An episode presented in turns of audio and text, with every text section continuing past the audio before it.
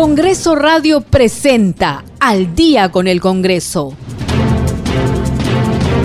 Una síntesis informativa del trabajo legislativo de representación y fiscalización del Parlamento Nacional. Una producción de la Oficina de Comunicaciones del Congreso de la República.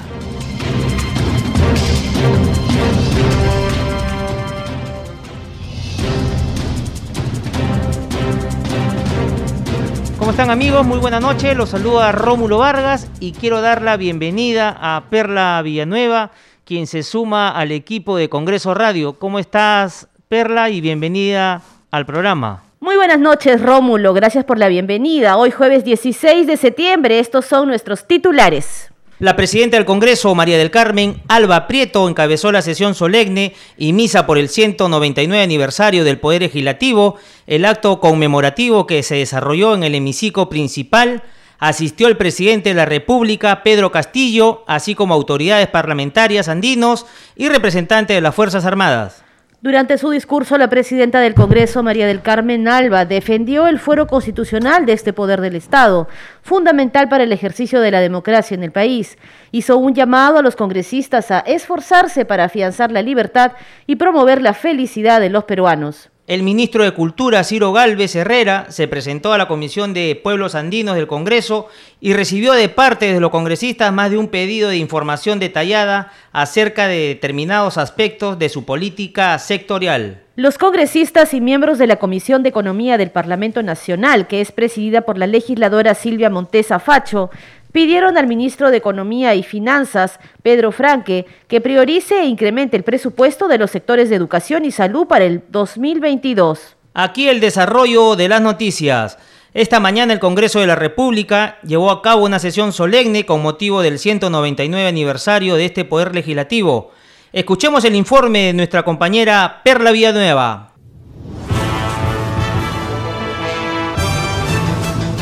El 20 de septiembre de 1822 se instaló el primer Congreso Constituyente en la capilla de la Universidad Nacional Mayor de San Marcos, ubicada en la parte del terreno de lo que hoy es el Palacio Legislativo. Al conmemorarse 199 años de esa memorable e histórica fecha, el Congreso realizó una sesión solemne en el hemiciclo principal, la cual estuvo encabezada por la presidenta del Parlamento, María del Carmen Alba, y contó con la asistencia del jefe del Estado, Pedro Castillo, así como congresistas, autoridades, parlamentarios andinos y representantes de las Fuerzas Armadas.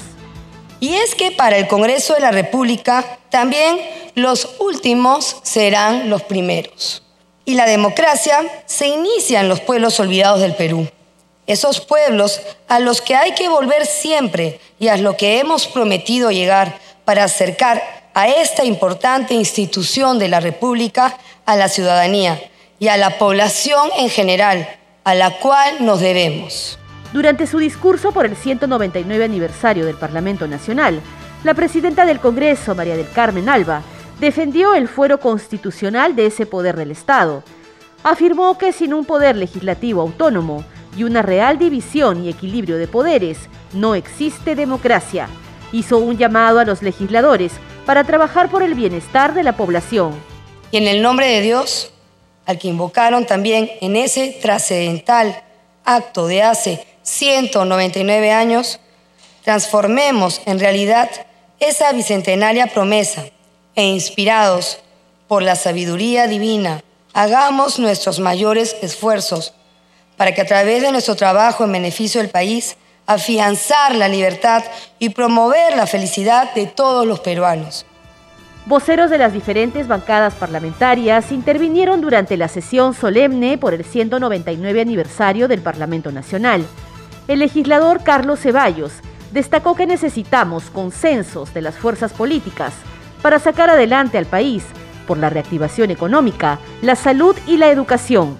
Congreso viene de concertación, viene de consensos. Y justo es lo que venimos a hacer nosotros acá.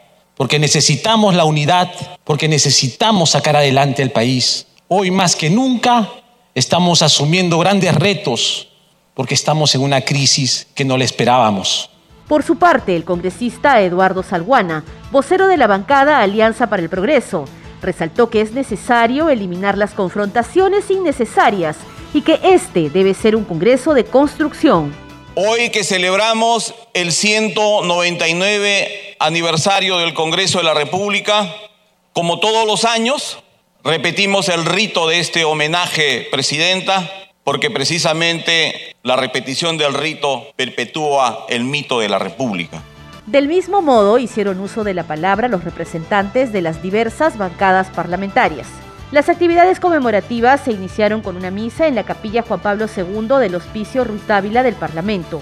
Al acto religioso asistió la presidenta del Congreso, María del Carmen Alba Prieto, la primera vicepresidenta, Lady Camones, y los legisladores de diversos grupos parlamentarios. Informó Perla Villanueva para Congreso Radio. Seguimos con más noticias en Al día con el Congreso. La comisión permanente, bajo la conducción de la presidenta María del Carmen Alba Prieto, aprobó la conformación de la Subcomisión de Acusaciones Constitucionales para el periodo anual de sesiones 2021-2022. Previamente, la Comisión Permanente aprobó a propuesta de la mesa directiva que los grupos parlamentarios, excepcionalmente, podrán acreditar a un miembro suplente como integrante de la Subcomisión de Acusaciones Constitucionales. Escuchemos el informe de la multiplataforma de noticias del Congreso. Bajo la conducción de la presidenta del Congreso, María del Carmen Alba, la Comisión Permanente aprobó la conformación de la Subcomisión de Acusaciones Constitucionales para el periodo de sesiones 2021-2022. Han votado a favor 29 congresistas, 0 votos en contra y una abstención. Ha sido aprobada la designación de los integrantes de la Subcomisión de Acusaciones Constitucionales para el periodo anual de sesiones 2021-2022. De esta manera, la subcomisión quedó integrada por los siguientes legisladores. Por la bancada de Perú Libre, los congresistas Segundo Quirós, Alfredo Pariona, José Balcázar, Paul Gutiérrez y María Taipe. Por Fuerza Popular, los congresistas Ernesto Bustamante, Hernando Guerra García y Marta Moyano. En tanto, por el Grupo Parlamentario Acción Popular, los legisladores Jorge Flores y Elvis Vergara. Por la bancada Alianza para el Progreso, los congresistas Eduardo Salguana y María Acuña. Por Avanza País, el parlamentario Alejandro Cabero. Por Renovación Popular, Alejandro Muñante. Y por Somos Perú Partido Morado, el congresista Héctor Valer. Por su parte, la bancada Juntos por el Perú será representada por el congresista Edgar Reimundo y por Podemos Perú el parlamentario Carlos Anderson. Cabe mencionar que el número de integrantes y su conformación responde a los principios de pluralidad y proporcionalidad de todos los grupos parlamentarios, tal como lo establece el artículo 89 del reglamento del Congreso. Perla, continuamos con el programa y a esta hora de la noche tenemos la grata visita del congresista Wilmar Helera, miembro de Somos Perú, Partido Morado, representante por Piura. Congresista Helera, muchísimas gracias por estar en nuestros estudios de Congreso Radio. Muy buenas noches, gusto de saludarlos y poder compartir con ustedes estos momentos importantes de la última sesión del Congreso de la República eh, gracias por la invitación. Gracias, congresista. Gracias, así es. Bueno, continuamos entonces nosotros y eh, primero darles las gracias eh, por estar acompañándonos esta noche. una noche en la que pues tenemos que hacer un poco de reflexión sobre lo que es esta, lo que ha sido esta sesión solemne, vísperas de nuestro bicentenario patrio, ¿no?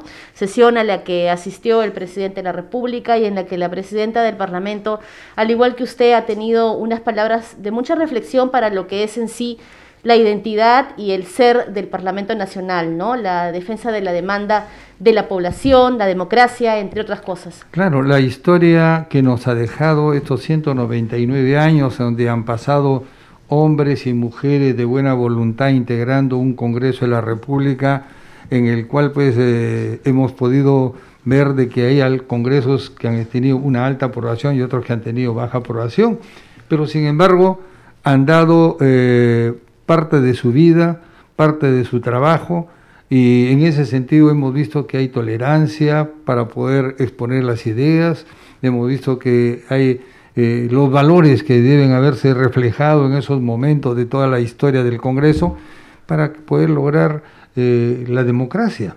Esta democracia que se respira dentro del Congreso como el templo, el templo donde realmente democracia porque estamos representados todas las regiones del Perú. y con mayor razón yo que vengo de Piura, me permite a mí ver que estamos representados por siete congresistas piuranos y por 130 a nivel nacional, ¿no? Congresista Lera, en su presentación, en su alocución, usted hizo mención al doctor Francisco Javier de Luna Pizarro al ser elegido presidente del Congreso Constituyente en 1822.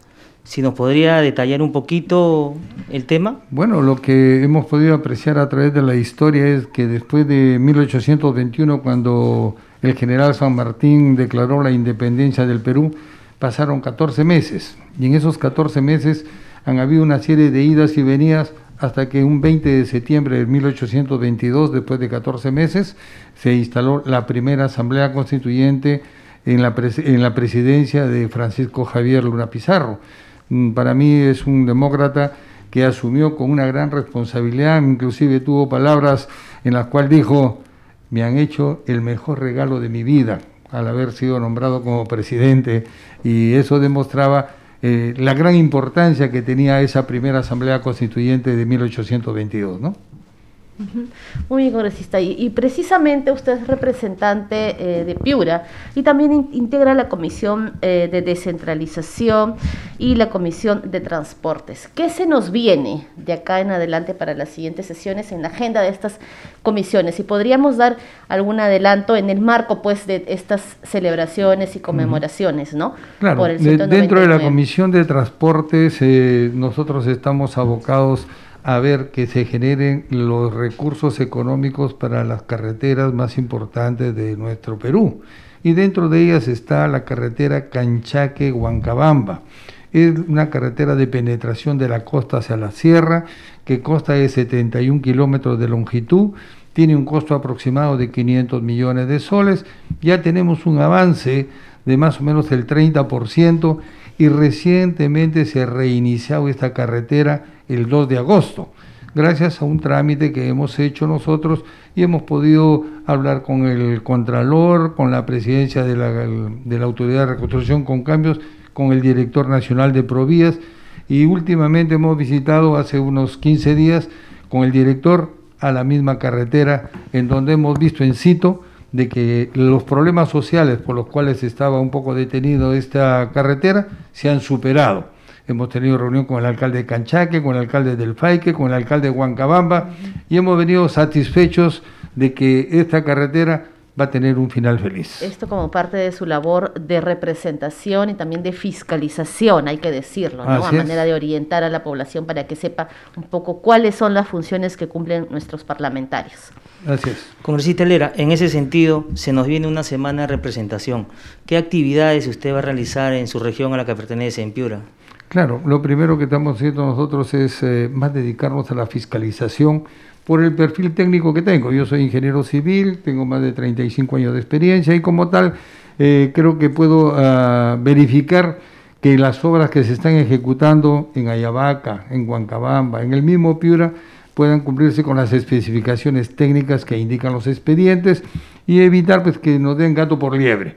A veces este, las supervisiones es cierto que son buenas, pero sin embargo eh, nosotros lo miramos con otros ojos, no solamente técnicos, sino también políticos, y vamos a recorrer, por ejemplo, la carretera costanera, una inversión de 170 millones de soles que une Talara con Paita, y próximamente se va a licitar el otro tramo de Paita a Sechura.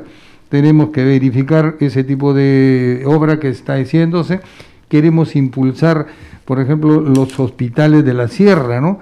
Hemos visto que hay hospital en Huarmaca, más o menos de 78 millones de soles, el hospital de Huancabamba de 101 millones de soles, próximo a inaugurarse es el hospital que está más avanzado, posiblemente estemos pensando en inaugurarlo entre octubre o noviembre a más tardar. Después tenemos un hospital en Ayabaca que también está un poco atrasado y el hospital de los Algarrobos en el mismo en la misma ciudad de Piura, un asentamiento humano.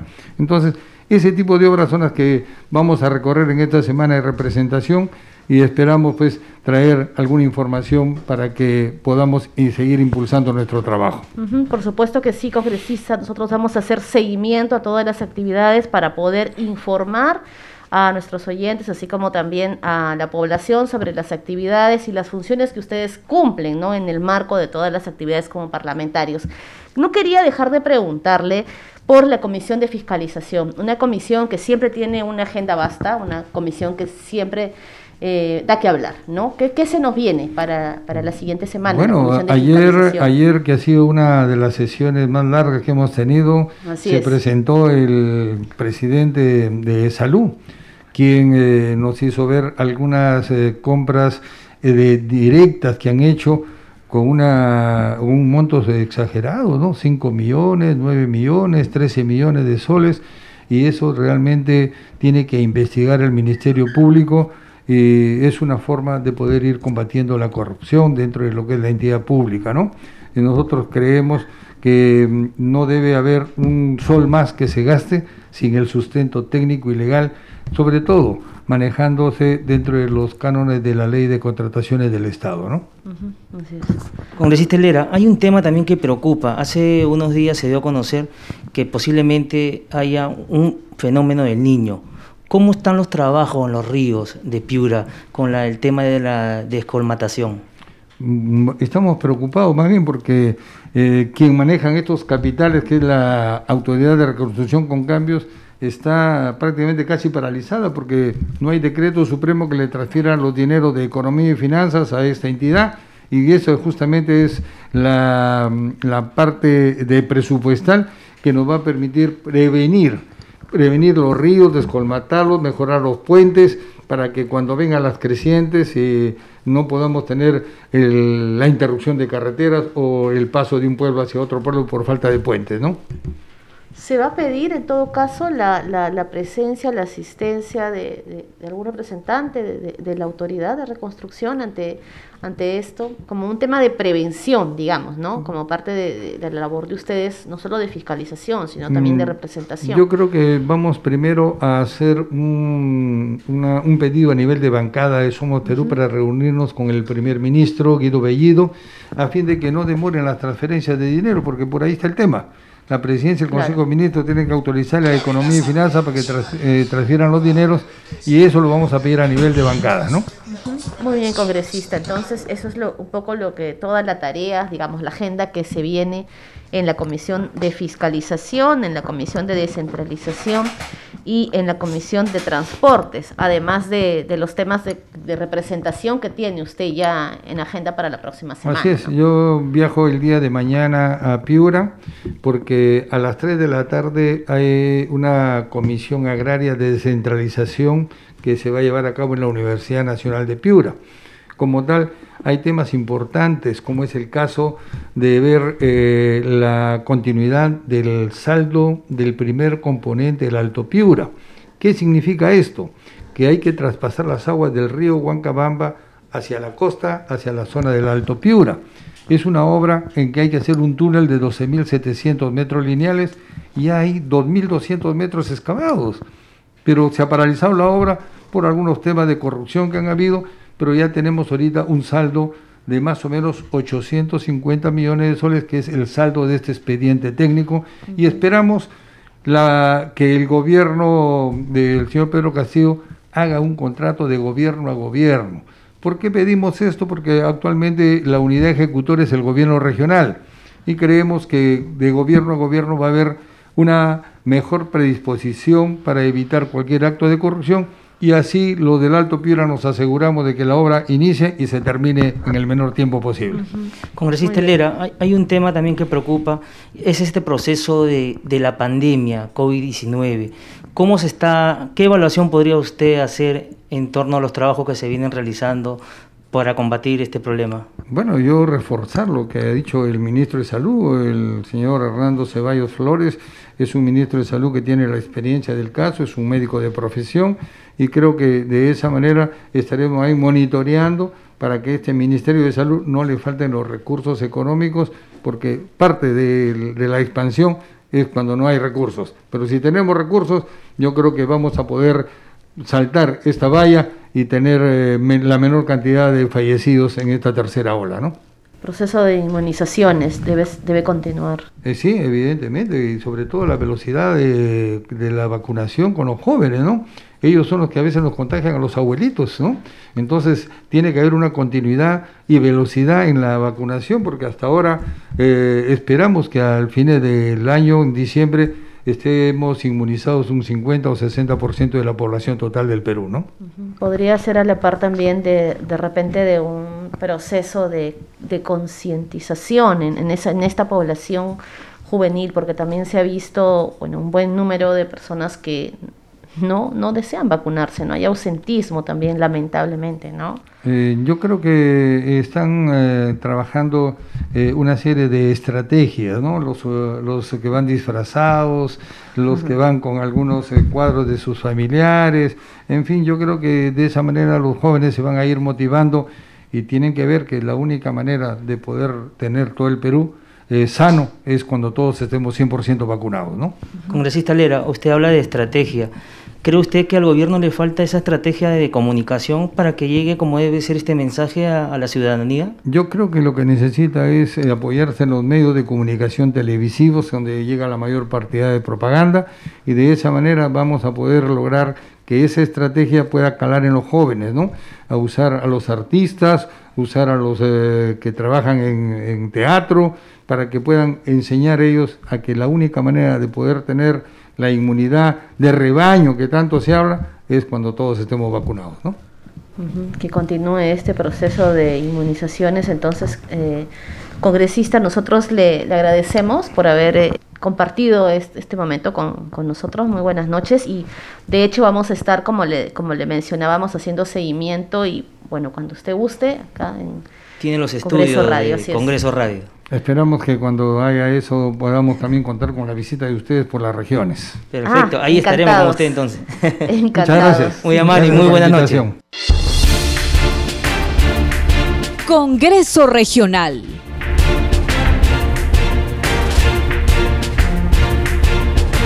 Ahora estamos en comunicación con nuestro colega de la multiplataforma de noticias, Josman Valverde, quien nos brinda las actividades de los congresistas al interior del país. ¿Cómo estás, Josman? Bienvenido al programa. ¿Cómo estás, Rómulo? Así es, para dar a conocer precisamente las, eh, el detalle de las actividades que los congresistas desarrollan en el marco de sus funciones de representación. Vamos a empezar por Pasco, y es que el sector agrario y pecuario en Pasco necesita de mayor capacidad e innovación tecnológica. ¿Quién lo dice así? El congresista Freddy Díaz, quien eh, con el propósito de mejorar la producción agraria y pecuaria de la región, eh, se ha reunido este eh, estos días con el jefe nacional del INIA, del Instituto Nacional de Innovación Agraria, Jorge Luis Maicelo, y todo el grupo técnico de la mencionada institución. El congresista dice que esto es con la necesidad de brindar mayor tecnología a este importante sector de Pasco y que para ello se necesita de la participación del INIA como ente rector para poder aprovechar más los recursos naturales y animales mejorándolos además genéticamente en beneficio de los miles de pequeños productores del departamento que por largo tiempo se han visto relegados de estas capacidades que promueve el Estado. El titular de la INIA, por su parte, ha dicho que actualmente vienen funcionando a nivel nacional 24 estaciones experimentales. Y en esta meta, el parlamentario pasqueño dice que va a buscar articular acciones con los gobiernos locales para establecer precisamente una agenda técnica regional. Eso es lo que ocurre, Rómulo, en Pasco, pero conozcamos ahora qué noticias hay de interés para eh, Chimbote, en Ancash. La congresista Lady Camones, además primera vicepresidenta del Congreso, ha sostenido una reunión de trabajo con el alcalde distrital y los vecinos de la urbanización Bellamar, el nuevo Chimbote. Esto para tratar la problemática respecto al mal estado de las pistas y veredas de una de las urbanizaciones más antiguas de ese distrito. Eh, lo que ella considera es que es su deber precisamente cumplir con esa labor de representación de todos los ancachinos y por ello está garantizando que va a seguir fiscalizando y trabajando junto a las autoridades para lograr el beneficio de la población. En Andahuaylillas, esta ya es eh, otra información que proviene del despacho del congresista Luis Ángel Aragón, él eh, se ha reunido con el alcalde de la Municipalidad Distrital de Andahuaylillas, Livio Roque, para impulsar un proyecto de mejora educativa eh, de Punturcalpa, de la comunidad campesina de Yuto. Dice que se va a coordinar una futura reunión con el Ministerio de Educación para gestionar precisamente la viabilidad de este proyecto. Así que de esta manera está también atendiendo lo que corresponde al tema educativo de Andahuaylillas el congresista Luis Ángel Aragón. Es la información Rómulo. Vamos a regresar contigo para el desarrollo de más noticias. Adelante. Gracias, Yoma. Nos reencontramos el día de mañana con más información desde el interior del país. Y a esta hora nos vamos a un corte, pero ya volvemos con más informaciones en Al día con el Congreso. Tendremos la comunicación con el congresista Juan Burgos de la bancada Avanza País. Regresamos.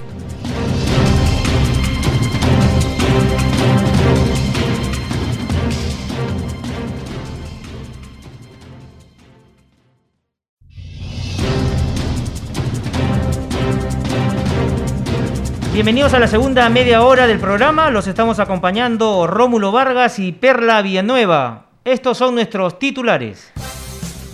Se inició el debate del proyecto de ley que propone facultar al juez o fiscal disponer del destino final de cadáveres en caso de posible afectación a la seguridad y orden público. Además, la representación parlamentaria debate la cuestión de confianza. La presidenta del Congreso, María del Carmen Alba Prieto, encabezó la sesión solemne y misa por el 199 aniversario del Poder Legislativo.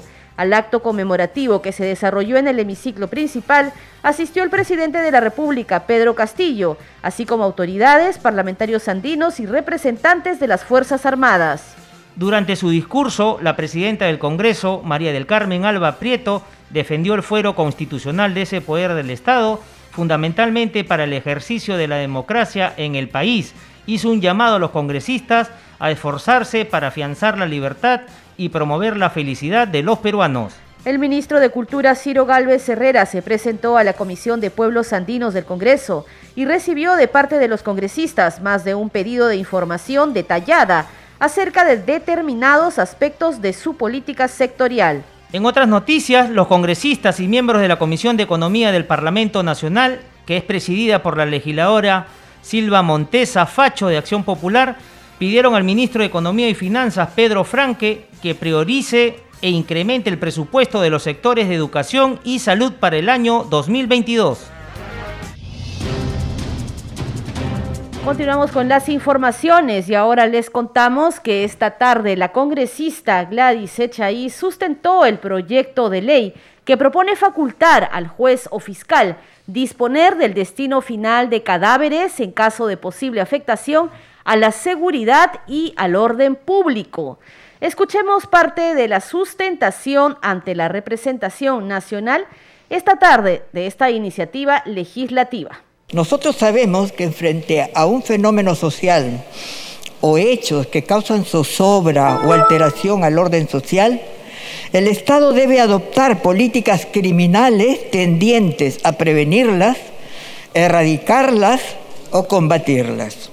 En este momento nosotros nos encontramos frente a una situación o se ha presentado una situación que ha puesto sobre la mesa un hecho concreto, el vacío de ciertas normas con relación a supuestos de hechos que pueden generar situaciones de esta naturaleza, lo cual ha conllevado que tanto el Ministerio Público como quien les habla y me bancada, así como representantes de la bancada del Partido Morado, presenten proyectos de ley referidos a regular estos comportamientos o llenar los vacíos existentes actualmente en, la ley. Y que está relacionada con los cadáveres de eh, cabecillas o miembros de organizaciones criminales terroristas que eh, mueran en el cumplimiento de una condena. En ese sentido, se ha recibido el proyecto de ley 191-2021 MP presentado por el Ministerio Público, el cual busca modificar el artículo 114 de la ley 27842, Ley General de Salud, incorporando un segundo párrafo que establece que el juez o el fiscal, según sea el caso, en decisión especialmente fundamentada, podrá disponer del destino final de los cadáveres, cuyo traslado funerales o inhumación pudiera poner en grave riesgo la seguridad o el orden público. Seguimos con más noticias en Al día con el Congreso. La comisión permanente, bajo la conducción de la presidenta María del Carmen Alba Prieto, aprobó la conformación de la Subcomisión de Acusaciones Constitucionales para el periodo anual de sesiones 2021-2022. Previamente, la Comisión Permanente aprobó a propuesta de la mesa directiva que los grupos parlamentarios, excepcionalmente, podrán acreditar a un miembro suplente como integrante de la Subcomisión de Acusaciones Constitucionales. Han votado a favor 29 congresistas, 0 votos en contra y una abstención. Ha sido aprobada la designación de los integrantes de la Subcomisión de Acusaciones Constitucionales para el periodo anual de sesiones 2021 2022.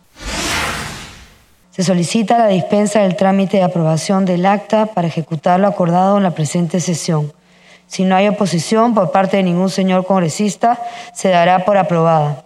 Ha sido aprobada y se levanta la sesión. Perla, y a esta hora de la noche estamos en comunicación con el congresista Juan Burgos Oliveros, representante de la bancada de Avanza por el país, por la región La Libertad, integrante de la Comisión de Trabajo. Congresista Burgos Olivero, muy buenas noches, gracias por acceder a la entrevista con Congreso Radio. Muy buenas noches, a Rómulo y a Perla a través de las ondas de Radio Nacional.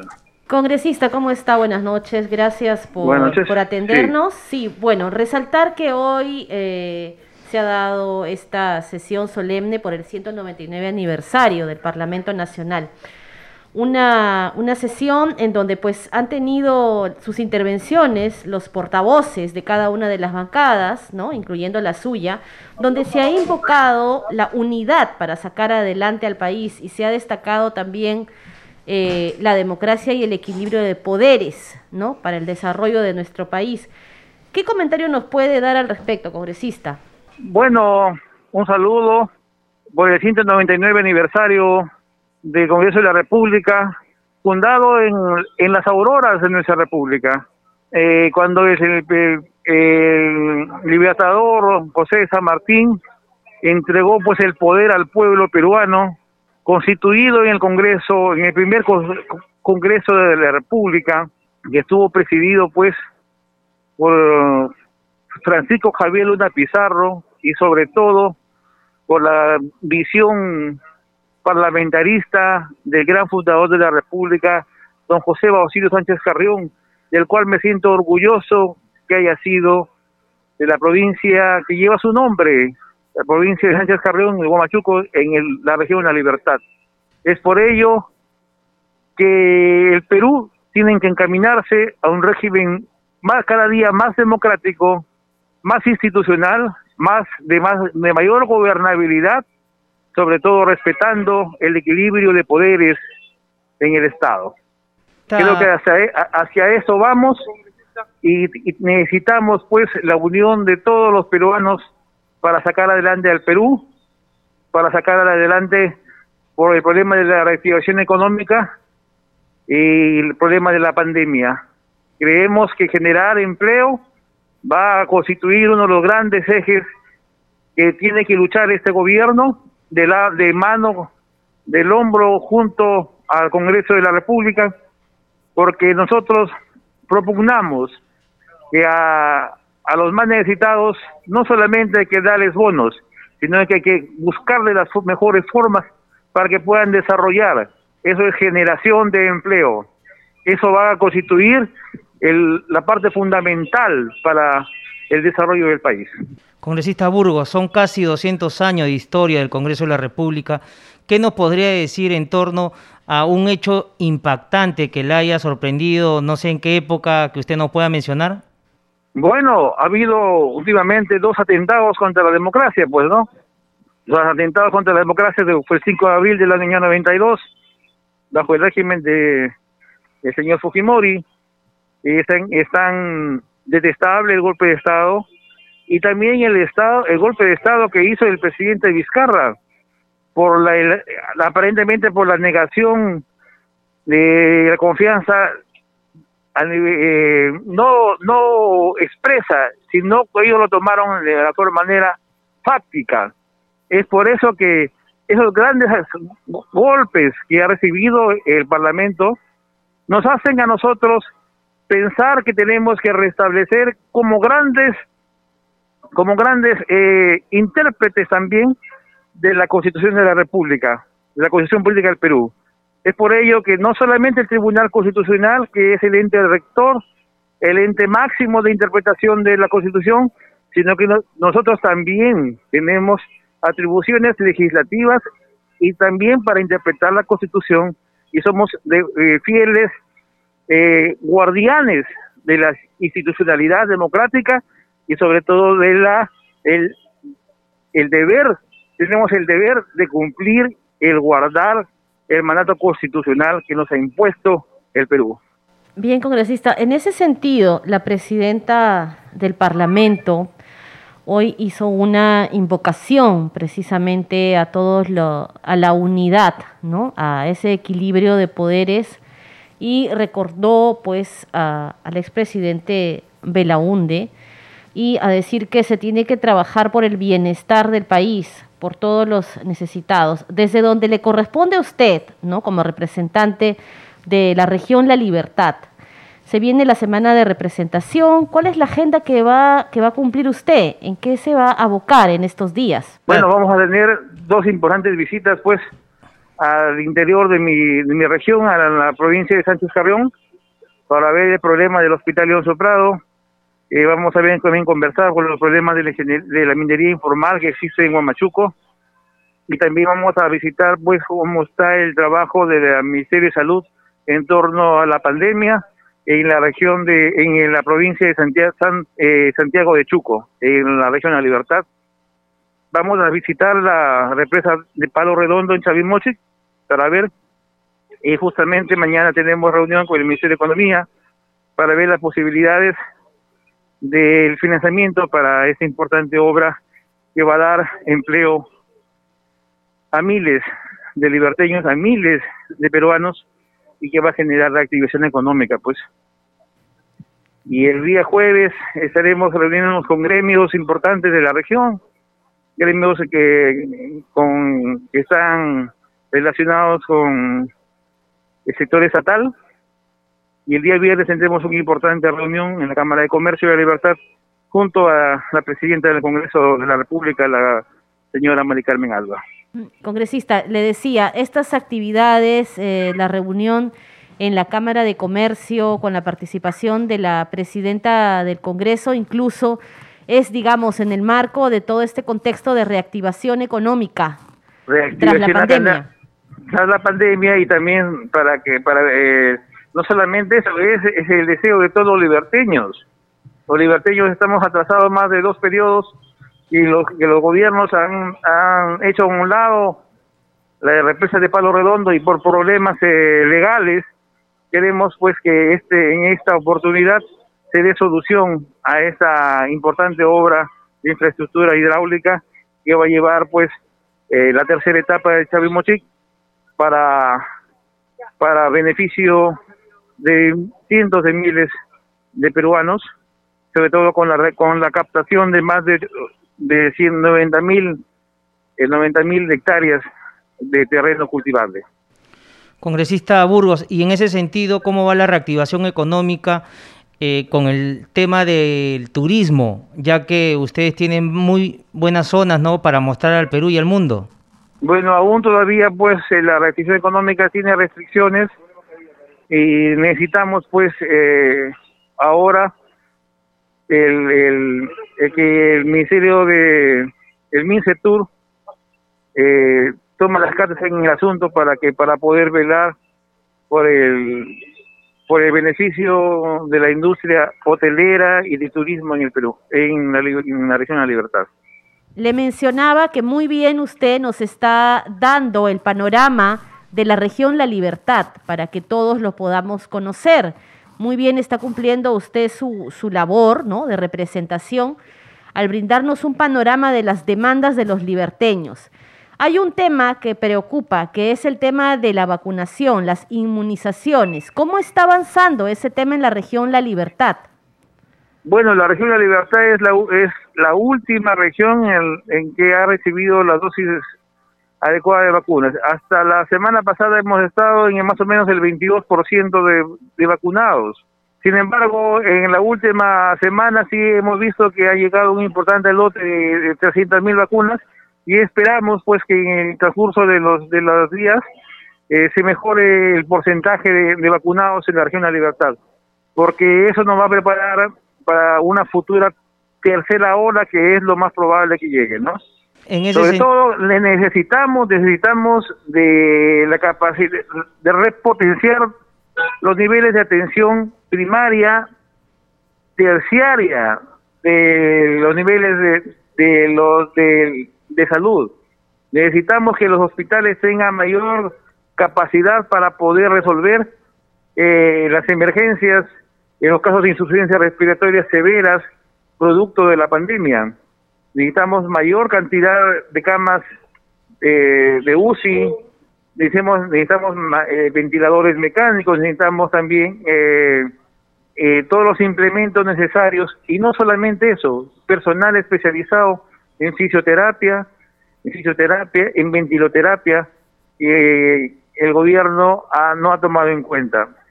También tenemos que avanzar, pues, además de ello, en reforzar la, al trabajar en la vacunación de los menores de edad si queremos una, una actividad que nos ayude pues a otra vez eh, la educación presencial, necesitamos vacunar a los niños, no solamente a los profesores. Muchas gracias por brindarnos un amplio panorama de lo que sucede en su región, la región que representa la libertad.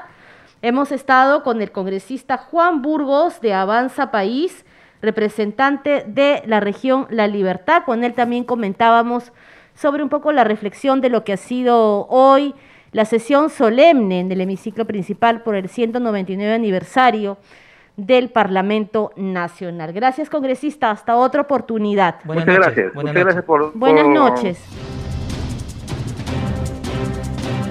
Y en otras informaciones, el PBI del segundo trimestre fue más alto que lo esperado. Así lo informó el presidente del Banco Central de Reserva, Julio Velarde, durante su sustentación de los supuestos macroeconómicos del proyecto de ley del presupuesto del sector público para el año fiscal 2022. Escuchemos el informe de nuestros colegas de la multiplataforma de noticias del Congreso Televisión. Señor Velarde, usted ha indicado de que ha habido o hay una tendencia a la baja en commodities como soya y maíz. Esta proyección eh, redundará en una baja de precios de estos productos que han subido exuberantemente, hasta en un 100% en algunos casos. ¿Cuándo cree usted que esta proyección de baja eh, influirá en, en la canasta familiar, en la canasta básica? Desde el primero de julio del presente año a la fecha, ¿cuál es el monto que el BCR ha insertado en el mercado cambiario para frenar el alza del dólar y qué margen de intervención tenemos? ¿Cuál es el impacto económico que tendrá para nuestro país esas constantes intervenciones del BCR?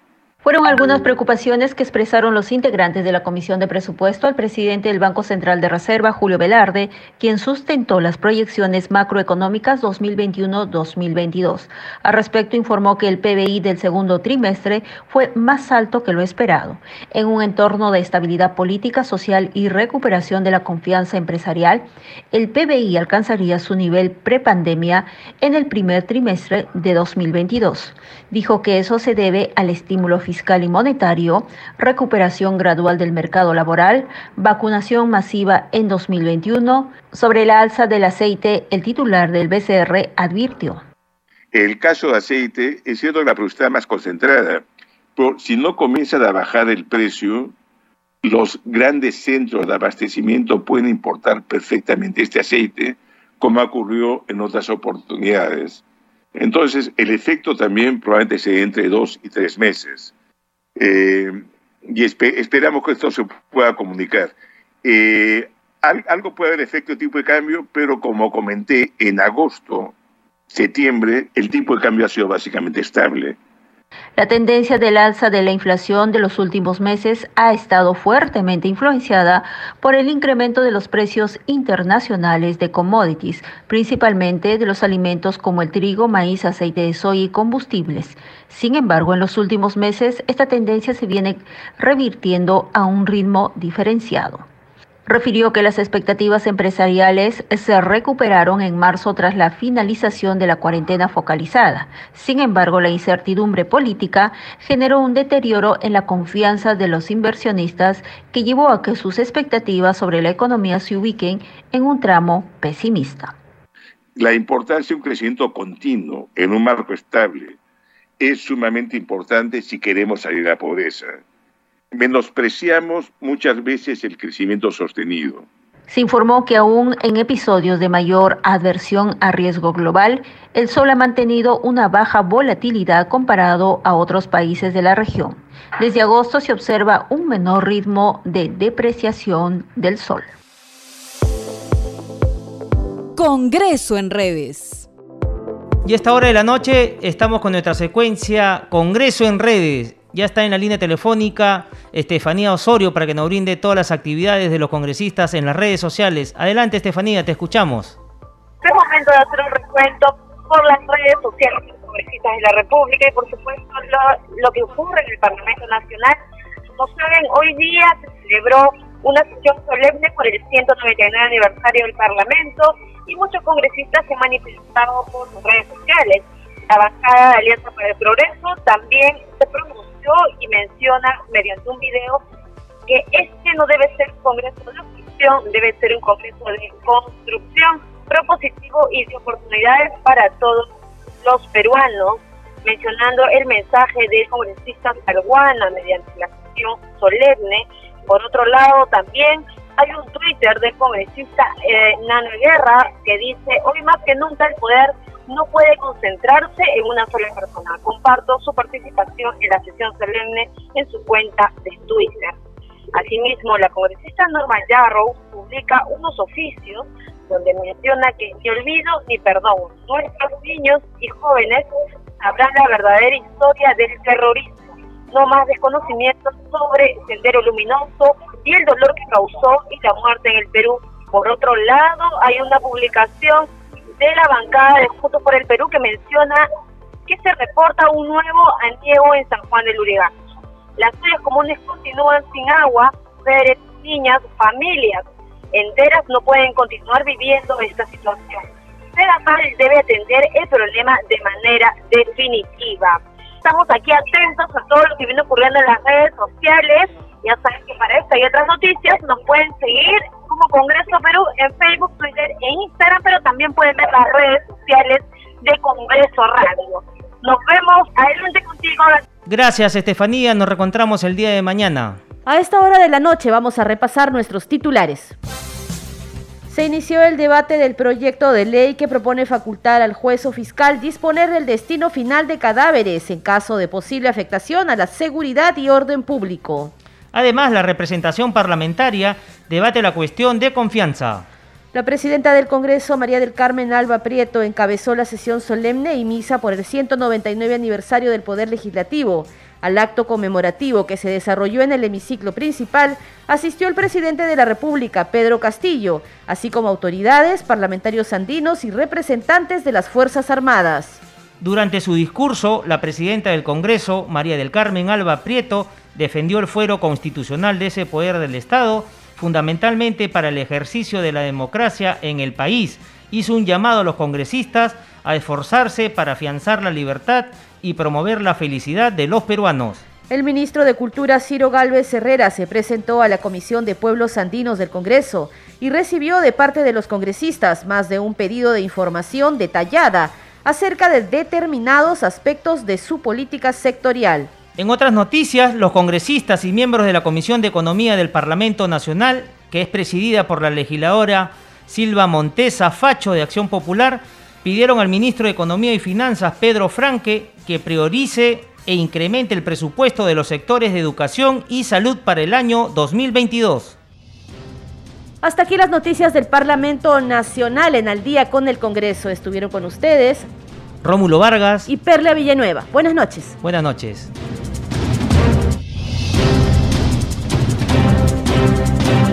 Congreso Radio presentó Al día con el Congreso. Una síntesis informativa del trabajo legislativo de representación y fiscalización del Parlamento Nacional. Una producción de la Oficina de Comunicaciones del Congreso de la República. Los invitamos a visitar nuestras redes sociales y sitio web ingresando a www.go.p.